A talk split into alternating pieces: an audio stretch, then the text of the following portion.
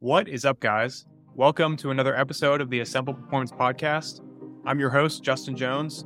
Whether I'm hitting the trails, training for an ultra marathon, or pushing my limits in the gym strength training, I've always been fascinated by what drives us to perform at our best. This podcast is for everyone from the serious endurance, strength, or hybrid athlete to the outdoor enthusiast who wants to live life to the fullest. I believe that peak performance is an assembly of physical training, mental fortitude, emotional health, and social support. Whether you're training for a sport or viewing life itself as the ultimate athletic event, join me in redefining limits and living a life full of challenges and adventure. Let's get into today's podcast.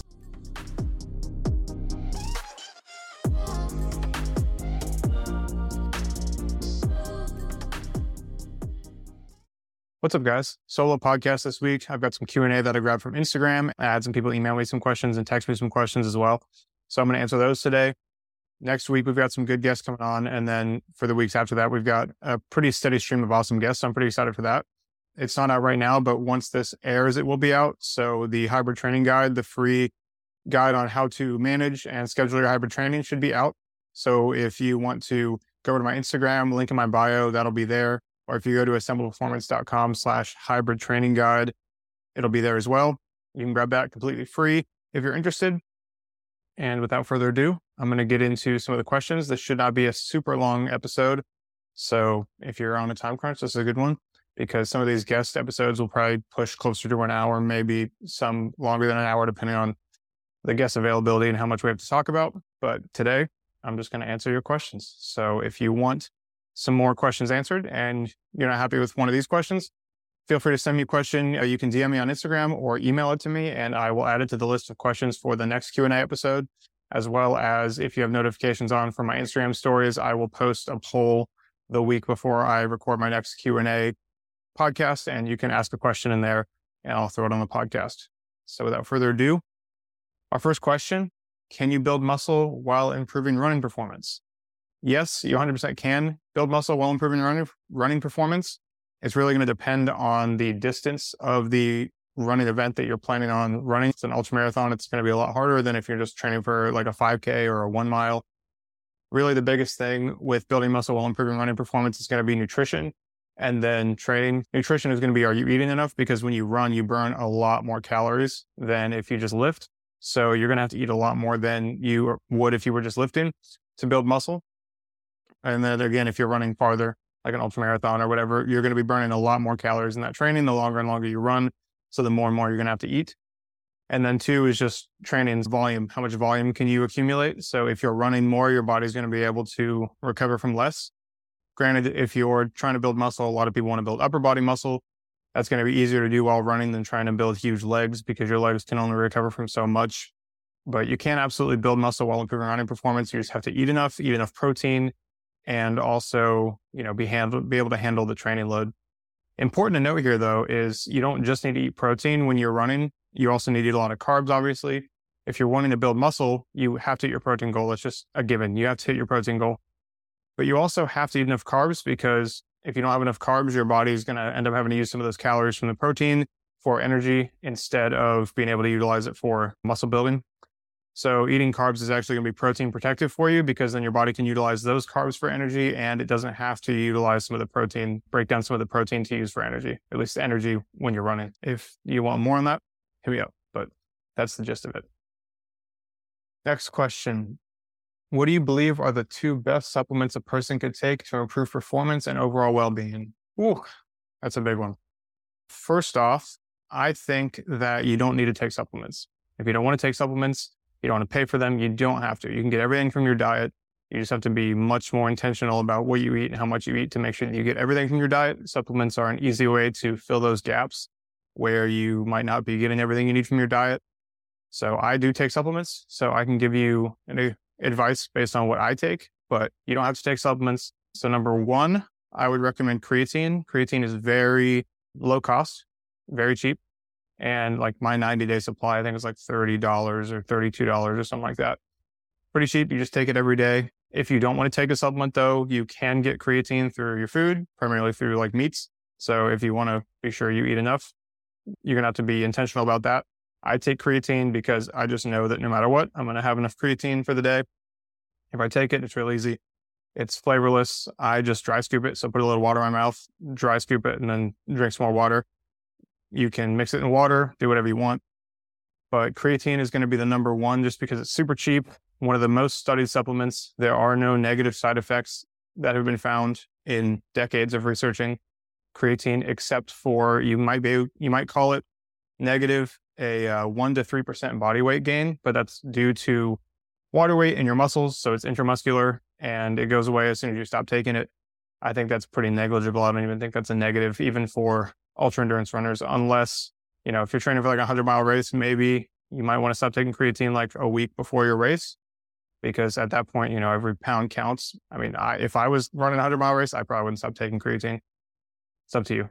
But, and then second one, I would say would be whey protein.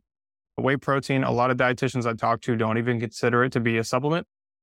They consider it a whole food because it's a complete protein. If you get certain brands of whey protein, it's going to have actually the amino acid profile on the side next to the nutrition facts. Not all of them do, but some of them do. You don't, again, you don't need to take whey protein. You can eat, just make sure you eat plenty of protein throughout the day. I like whey protein because it's a super easy way to get all your protein in with, and there's not like too many calories. So if you're counting calories and you're kind of in a calorie restricted state, it helps. Otherwise, it just helps me get all my protein in and not feel super full because I eat a good amount of protein. I shoot for one gram per pound of body weight personally. So I'm eating roughly 200 grams of protein a day, which is a good amount of protein. It can be really hard to get that because I just feel so full. So whey protein, super easy. The whey protein I take, Thorne, it's, I think 22 grams of protein per scoop and it's 100 calories, tastes good, chocolate mixes up. Again, don't have to do it, but that would be my recommendation. Those are pretty much the two supplements I only I take on a regular basis. I also take fish oil and vitamin D in the winter, but I'm kind of inconsistent sometimes with the fish oil and the vitamin D. So really creatine and whey protein are the way to go there. But again, you can get everything from your diet if you don't want to take supplements. Remember, the supplement industry is a very expensive industry. They, you know, if you walk into a GNC, they try to sell you everything. You know, they try to tell you this is wrong with you, this is wrong with you. You need these things. You don't need any of those things. You're not inherently broken. Your body's pretty resilient and smart and can do a lot with what it's given, even if it's not given the right nutrients. Just the fact that we can stay alive when people definitely don't get all their nutrients in. Testament to the human body and how resilient it is. But if you are trying to optimize performance, creatine and whey protein can fit into a generally balanced, healthy diet as well. Yeah, I think I've beat a dead horse there. That's the recommendation for me. If you want, again, more questions on supplements, send them my way. I'm going to try to get a dietitian on the podcast at some time. So that could be a cool discussion. Another supplement question Does it matter when I take my whey protein before or after a workout? Generally, some people say yes, but generally, I don't believe it matters as long as you're getting enough protein in per day. Most of the dietitians that I know and talk to, and some of the researchers, you know, PhDs that research in this area, they generally agree, at least the ones that I know and talk to, that it doesn't matter. And from the research I've looked at, as long as you're getting enough protein in per day, it doesn't matter. So just take it whenever you want to. If you prefer to take it after a workout, do it. If you prefer to take, prefer to take it before a workout, do it. But personally, I wouldn't take it before a workout because it wouldn't sit well with me. You know, I feel like I have actually taken whey protein before a workout before and my stomach just feels uneasy. I would take it after. Sometimes I've drank it during. I actually used to take those. There's Monster, Muscle Monster is what it's called. So it's the Monster Energy Drink brand, but they're protein shakes. And I, I did used to drink that actually as a pre workout before when I was younger. And it was pretty good, but I guess that didn't upset my stomach. So really, whatever, up to personal preference, just get enough protein in per day. So that's my recommendation there. How do you get your significant other to support your lifestyle change, understanding that this has not always been your lifestyle? This is an interesting one. I am not a relationship expert. Number one, you know, I'm married, but that doesn't make me an expert, right? Because my sample size is one, just my relationship. So, how do you get your significant other to support your lifestyle change? Understanding this has not always been your lifestyle. So, I'm hesitant to really go too deep into this because this is not my area of expertise. But generally, the way I look at relationships from what I've learned and some of the people that I know is that you've basically got like your relationship circle, and then you each have your individual circles, if you want to think of it this way. And your responsibility is just to manage what's inside your circle and then step into the relationship circle with the other person. So as long as you're not taking away from the relationship, then I don't see how it's your significant other's responsibility. I find that a lot of the time when I have been like, oh man, I wish my spouse was this way, it's really something that I had to deal with for myself. And a very easy example would be like, if you're, say, starting a health and fitness journey and you're just like, man, I wish my spouse supported me. I don't want to get up in the morning. I wish they would just push me up in the morning. You know, you have to get out of bed and do this. But really, that's not their responsibility. It's your responsibility to get yourself out of bed. You can't expect them to manage your life like that because it's your change that you're making, not their change that they're making. And so it's on you to get yourself up out of bed to motivate yourself. And certainly a supportive spouse can help, but it's not their responsibility. So you can't put that on them. It gets murky if they're like actually taking away from your fitness journey, complaining about it, or if your fitness journey, say like me, I train a lot. And so my spouse has to be on board with that. So I understand that if you're trying to do like a long endurance race or something and you're out for four, five, six hours on the weekend, that's when it gets murky. That's not my area of expertise my scope of practice. I would seek out, you know, a licensed marriage and family therapist for that. All right, here is one that I got from Reddit. Actually, somebody sent it to me on Reddit. Tips for improving running after mass gain. Six foot two, 180 pounds. Was six foot two, 180 pounds, but I'm now just under 200 pounds at the end of my last bulk.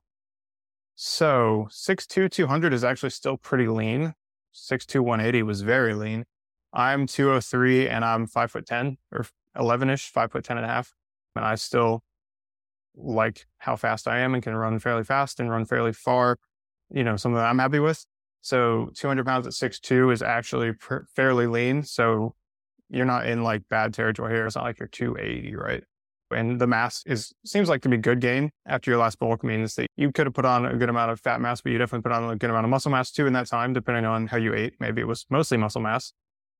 So the tips for improving running after that is very, really very similar to the tips improving running in general, right? You want a solid base. So lots of zone two work, lower intensity work, build up that mitochondrial density, that efficiency of your body. And then as you get that base built up, then you start putting in speed work because you need to realize that you need to use that base for speed. The only thing as you get heavier is you just don't want to jump into speed work or mileage too fast if you stopped running. So if you ran a good amount and then you put on this mass, you don't want to jump back in where you left off because you do have more mass to move. Your legs are going to have to be used to the pounding and the stress, the forces. You don't want to get shin splints, any overuse injuries. So just be mindful not to go back into it too fast, but otherwise, general running rules apply. Build that base, lots of zone two work, throw the ego out the window and be willing to run slow to build that base and then throw in speed work intentionally and smartly and build up um, not too fast. All right, this question is Would I benefit from swapping to hybrid training? My goals are not only to look aesthetically pleasing, but I want to transition into more athletic slash performance focused training. Yeah, I would say so. If you want to be more athletic and performance focused, I don't know what you're doing currently, but hybrid training is great for that. You could also do more of a concurrent training if you want to focus on a sport. So if you want to be more performance focused in a certain sport, then you can do more concurrent training, which is where you're lifting is there to help a sport or your cardio would be there to help your lifting sport if your sport is lifting. But hybrid is not very different from that. It's just that you progress into goals at the same time. So hybrid training would be great for that. If you're currently lifting more like a bodybuilder, hybrid training can really help you focus on performance because you can focus on increasing a strength performance goal and a running performance goal and not just be focused on your aesthetics. All right, this next person asks, What's the quickest way to improve my cardio? Did a 10K on Sunday to test myself and I felt like my legs could handle it, but my heart rate was really high.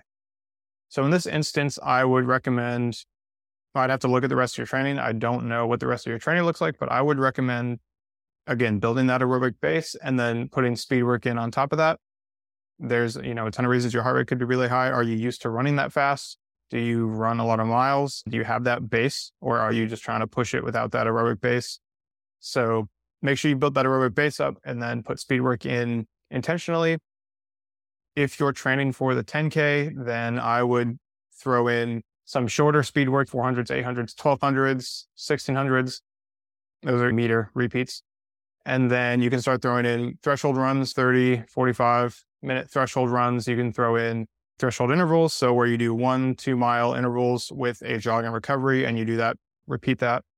But yeah, if you don't have that aerobic base, you can't, that's going to be the quickest way, which unfortunately it's not super quick. You need to put the time in, put the reps in, but that's going to be the quickest way. So, all right, what do we got here? Push pull legs versus upper lower split for weight training three times a week, which is recommended. Again, this is going to depend on the rest of your training, but if you're doing more of a hybrid training style, then I'm going to assume that you're running on the days that you're not lifting, and maybe sometimes you're running on the days that you are lifting. With hybrid training, what you really need to consider is recovery time. How much are you able to recover from? I say that all the time, but that's what is important because you can't recover from unlimited amounts of work, and that's really going to be your limiter. I personally, for most people, use an upper lower split because that allows me to do like upper lower full body or upper lower upper lower. I think having the upper body days to give your legs a complete rest is important, but you can do upper lower full, upper lower upper lower, or as you're getting closer to a running event, depending on your recovery, you can just drop that to one upper body day and one lower body day a week, and then running the rest of the time, or cycling, swimming, whatever sport you are training for. But they're both good splits. I find upper lower works better with most people. All right. I'm a cross country slash track and field runner, run every day. I started lifting last year, but I have no clue what splits I should do. I want to build more muscle and increase athletic performance. Any recommendations?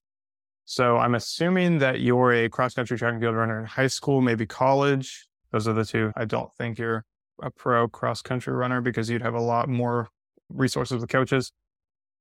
Either way, seek out your strength and conditioning coach. That's what I would recommend, especially if you're in high school. If you don't have a good strength and conditioning coach, look for good strength and conditioning programs for the off season or the in season for cross country or track and field. Because at this stage, you really want to work on your performance in your sport. And that's not going to be really a hybrid methodology. That's going to be more what we call concurrent methodology, where you train, your training in the weight room is there to support your cross country and your track and field performance. That's what I would recommend. See how good you can get at running and lift for that. And so that's going to be much more traditional periodization.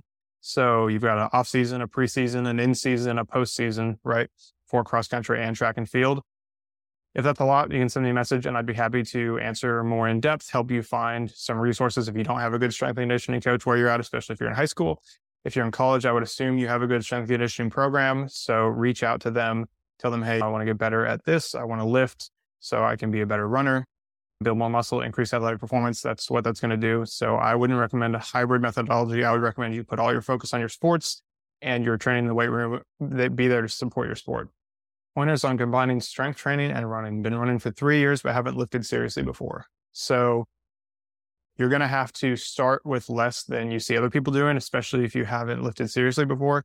You've been running for three years, so you have a decent enough base of running what I would recommend is pulling the running back just a little bit and adding weight training in slowly, especially lower body weight training. Again, because you're used to all the pounding on your legs from running, but you're not used to having to recover from lifting weights and from running. So just add it in slowly. What I would do is do maybe one upper body and one lower body day a week, and maybe even do upper lower full, like I said, but keep the volume lower. Train heavier. Your body is already getting a lot of pounding from running. So if you're getting all this volume running, and then you add in all this volume lifting, you're not going to be able to recover as fast. So what I would recommend is keeping the volume lower, intensity higher, just getting used to the weight room, getting used to form, video yourself, watch those alongside YouTube videos of correct form and make sure that you're lifting properly. And yeah, it's going to be a lot of learning, but it can be a lot of fun. Maybe join a gym, find a coach that can help you learn the proper form, the proper exercises, all that stuff. If you want more, hit me up and I would be happy to help you. When I do one on one coaching, all my athletes can send me form videos. So if you're interested in that, you can hit me up for that. Otherwise, I'm here to answer any questions that you have about that. And the last question, told you this wouldn't be too long. I don't know what we're at now, time wise. I don't know what time we started, but last question best shoes that I can run and lift slash squat in. I like this question because it's a pet peeve of mine. Let's get into it you don't want to have the same shoes for lifting and for running. And there's a few reasons for that. You look at one side of the coin. If you just have running shoes and then you want to lift in those running shoes, right? People do it all the time.